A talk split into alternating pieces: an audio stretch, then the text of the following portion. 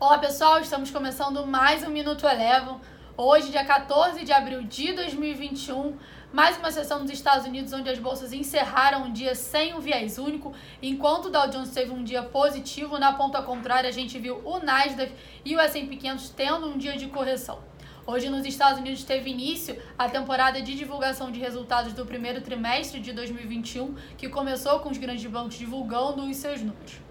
Hoje à tarde, ainda nos Estados Unidos, a gente teve a fala do presidente do Fed, onde ele afirmou que a maioria dos membros do FONC não vê uma elevação da taxa até 2024 e que uma elevação esse ano seria muito improvável. Isso acabou pressionando o dólar index, que é uma dólar, é, que é o dólar contra uma cesta de moedas, e por aqui a gente viu o dólar frente ao real acompanhando esse movimento. O real foi uma das moedas que mais se valorizou no dia de hoje, por aqui a moeda encerrou aí com queda de 0,8%, cotada a R$ 5,67.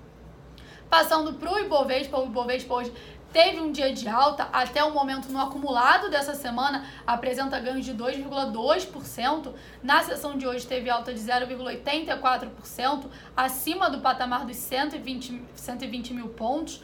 Vai lembrar que hoje aqui no Brasil a gente teve vencimento de opções sobre o Ibovespa.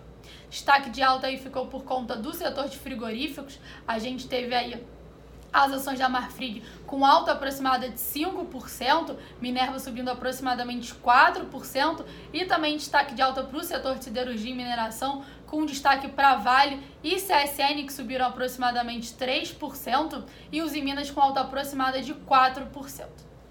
Ainda no cenário local, mesmo com esse movimento de alta que a gente viu hoje no Ibovespa, lembrando que o Ibovespa é um dos mercados emergentes que vem bem, vem bem atrasado, ainda assim por aqui os investidores ainda seguem cautelosos em relação ao orçamento para 2021 e a CPI da pandemia. Passando agora para as commodities, o petróleo Brent hoje foi destaque de alta, subiu aproximadamente 4%, após a Agência Internacional de Energia divulgar uma melhora dos dados é, da, da demanda pela commodity para esse ano. O Minuto Eleven de hoje fica por aqui. Se você quiser ter acesso a mais conteúdos como esse, inscreva-se em nosso site www.elevafinancial.com e siga a Eleven também nas redes sociais. Eu sou a Jéssica Feitosa e eu te espero no próximo Minuto Eleven.